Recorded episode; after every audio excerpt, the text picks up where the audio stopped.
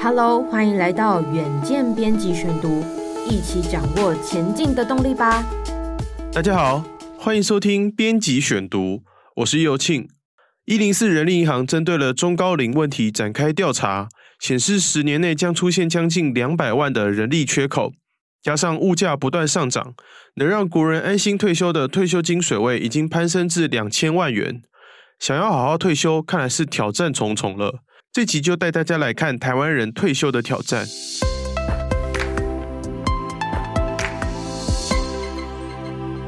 根据内政部统计，十年内台湾预估约有三百七十八万人陆续退休，但同时期新增的工作年龄人口只有大约一百八十一万人，落差将近两百万人。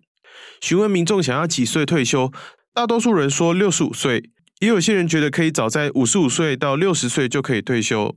但是退休的关键在于要有多少退休金才能安心呢？一零四人力银行针对中高龄就业问题的调查显示，不仅退休年龄有向上递延到六十六到七十岁的趋势，平均退休金的安全线更攀升至两千零二万元，比过往更高，意味着想要多赚点钱再退休才能安心。退休后的不安全感让许多人更倾向延后退休。一零四人力银行指出，最近几年通膨持续升高。让四十五岁以上的中高龄者在财务面上不安全感扩大，是拉高持续就业、二度就业、为自己继续赚钱的主要动力。从调查数据来看，退休年龄的变化不分性别，整体有大约三十四趴的受访者想退休的年龄介于六十一到六十五岁之间，占比最多。六十六到七十岁退休只有近二十七趴，位居第二高的比例。有趣的是，七十岁以上还乐在工作的占比超过一成。假设问说要准备多少退休金才足够？从调查看到，以五百万到一千万元最多，占比二十四趴。认为至少要有一千万元才能安心的，合计占了七成。其中一千到两千五百万元合计占比将近四十三趴，让要准备多少退休金的平均值一口气也大幅拉高到两千零二万元。这份调查进行于二零二二年十月，美国、台湾都各自处于通膨高点的时候。显示全球总体经济的变动也影响国人对退休金准备的不安全感。至于如何让自己赚够退休金呢？调查显示，有超过半数的人从事投资股票，采用银行定存的比例也高达四十二点六趴。购买储蓄险及投资基金分别占三十六点九趴及三十点三趴。值得注意的是，有超过三成的人会选择兼职，超过一成的人会选择接案，继续在职场上赚钱。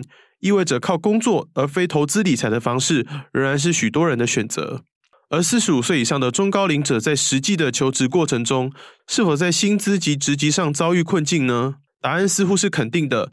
一零四银行在四十五岁之后有求职经验者的数据中看到，调降薪资是最普遍的情况，比例超过四十六趴。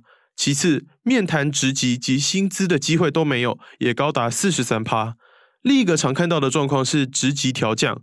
占约二十五趴，只有五分之一，不到二十二点三趴的受访者表示完全没有遭遇薪资及职级的问题。将近六十岁的高千惠，过去从事的是房地产工作，因为家庭因素而离开职场两年，选择二度就业时在麦当劳找到第二春。但在重新进入职场的初期，他也遭遇到过往没有的挑战。他回想上班第二天就想打退堂鼓。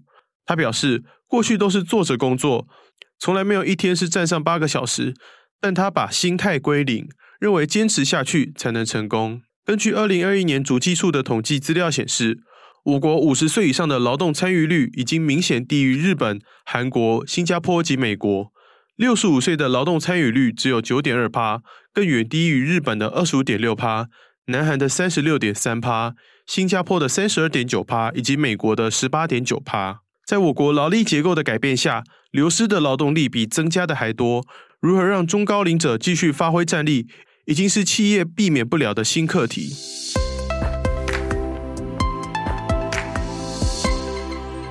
以上就是今天的编辑选读。如果你喜欢远见 On Air，欢迎按赞、留言、分享，或是想了解更多细节，欢迎参考我们资讯栏连结。最后，请大家每周锁定我们，陪你轻松聊财经、产业、国际大小事。下次再见喽，拜拜。